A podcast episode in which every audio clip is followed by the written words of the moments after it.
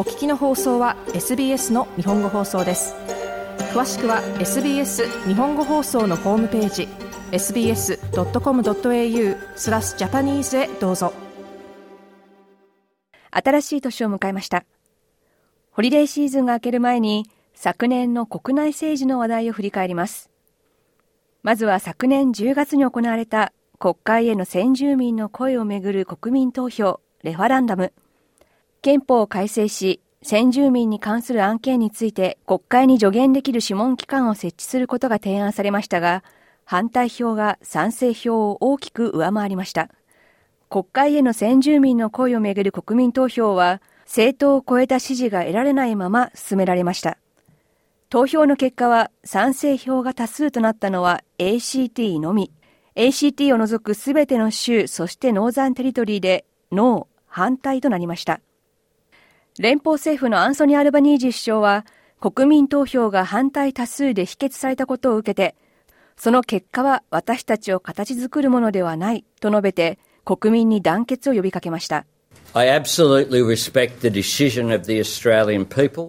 の決定と行われた民主的なプロセスを心より尊重します。今、世界で起きていることを考えると、オーストラリアにおいて公平な立場で重要な判断を平和的に下せることに皆感謝できると思います。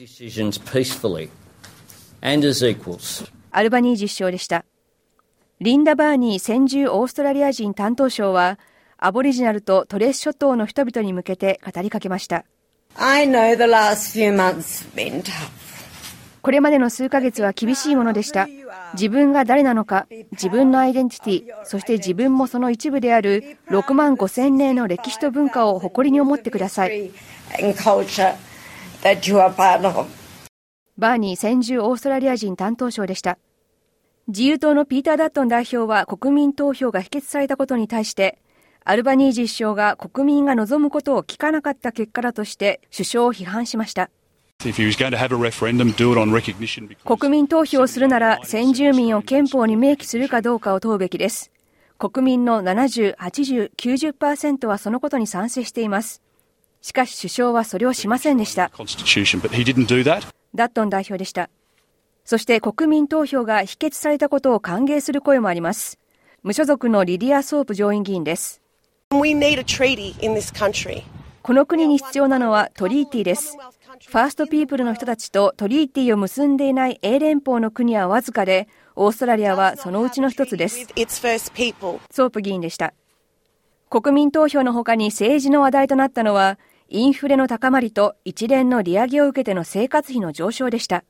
連邦政府のジム・チャーマーズ総相は昨年9月、オーストラリアの財政収支が220億オーストラリアドル以上の大幅な黒字に転換したと発表しました。財政収支が黒字になるのは実に15年ぶりで、黒字額は過去最高です。最終的な数字は昨年5月の連邦予算案で示されたものからさらに情報修正されました。税収が増えたことや、コモディティ価格の上昇がその背景にあります。チャーマーズ増相です。This is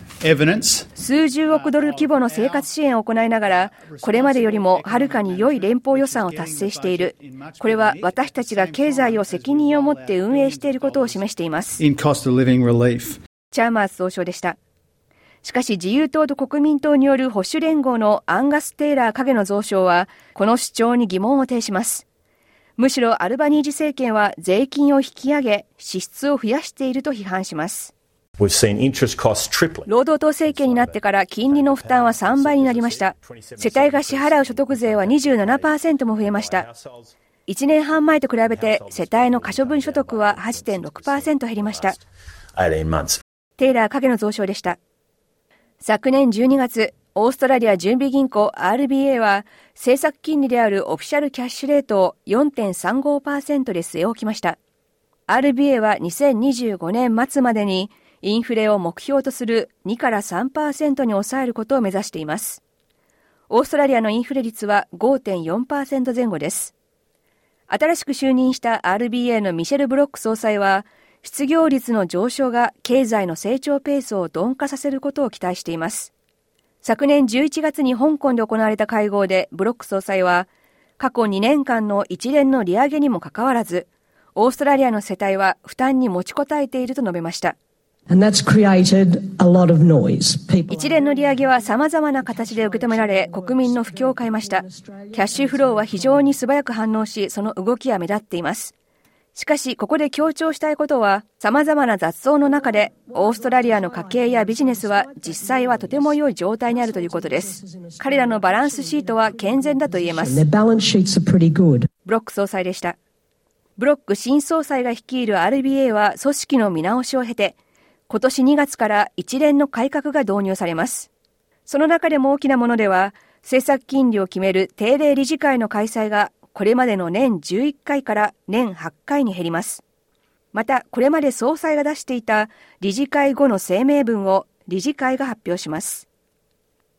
もう一つ、昨年のオーストラリアの政治で大きな話題は、オーストラリアへの入国者を無期限に拘留することは違法であるとの判断を最高裁判所が下したことがあります。連邦政府は昨年12月、政治の場で激しい議論が続く中、最高裁の判決を受けて、施設から解放された入国者150人以上への対応を行う新しい委員会の設置を決めました。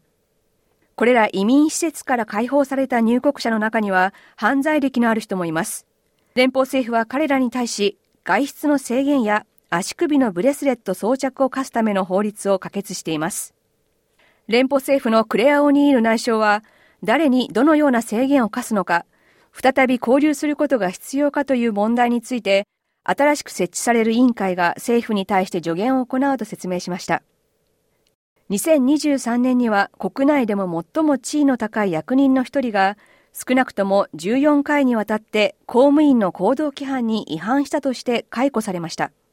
解雇されたのは内務省の官僚トップ、マイク・ペツーロ事務次官で、前の保守連合政権の時に不適切に政策に影響を与えようとしたとされています。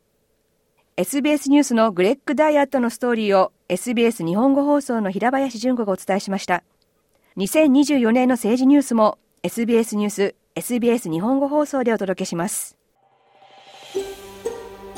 SBS 日本語放送の Facebook ページで会話に加わってください l i いいねを押してご意見ご感想をお寄せください